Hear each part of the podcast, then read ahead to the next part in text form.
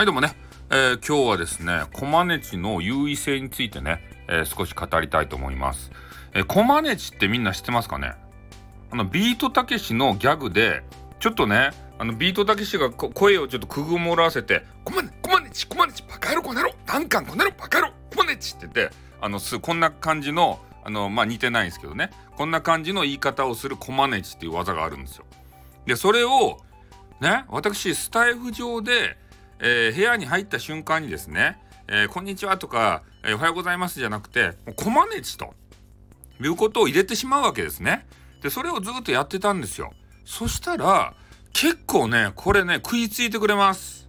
DJ。うん。配信者の方。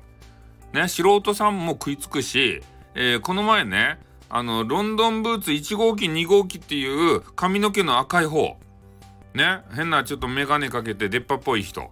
あの人も、えー、コマネチを呼んでくれたし、で、先ほどね、やってらっしゃった、あの、バチェラーの嫁、ね、ば、ば、あの、三代目バチェラーの友永信也さんっていう人いるじゃないですか。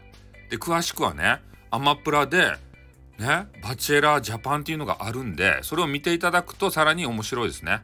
うん。で、友永信也さんっていうめちゃめちゃイケメンがおるんですよ、色黒のね。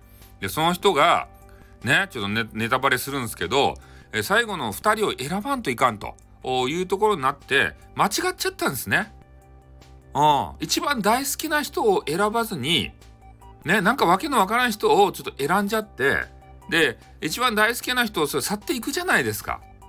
でその去り際にねその人岩間めぐみさんって言うんですけど「めぐみめぐみ!」って言って悲しそうに叫ぶんですね。だってもう選んどるとよ。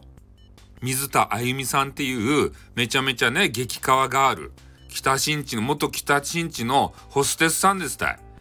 ね、その方を選んでいるにもかかわらず「めぐみめぐみ!」って言ってね未練たらしく「めぐみば呼ぶ」ねそめぐみはもう振り返らずにもう帰りましたよリムジンで。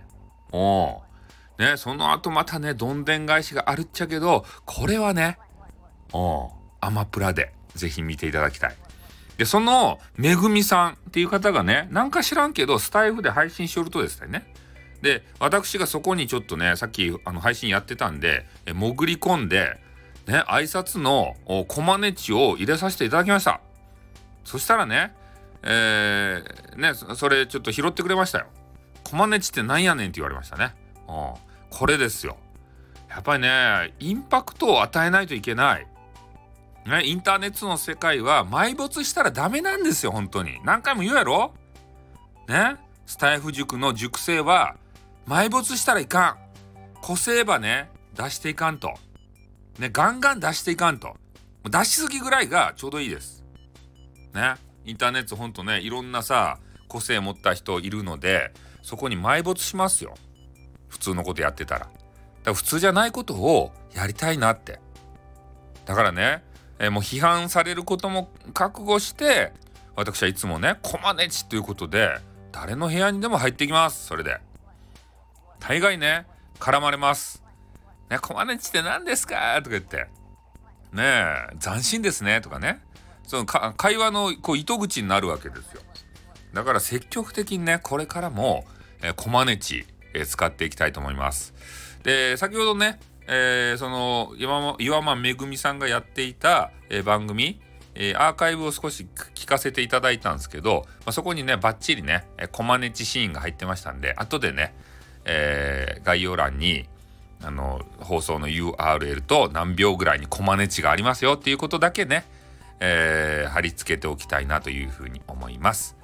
ではこの辺でねコマネチ談義は終わりたいと思います。じゃあ終わります。あっ、ーんにょ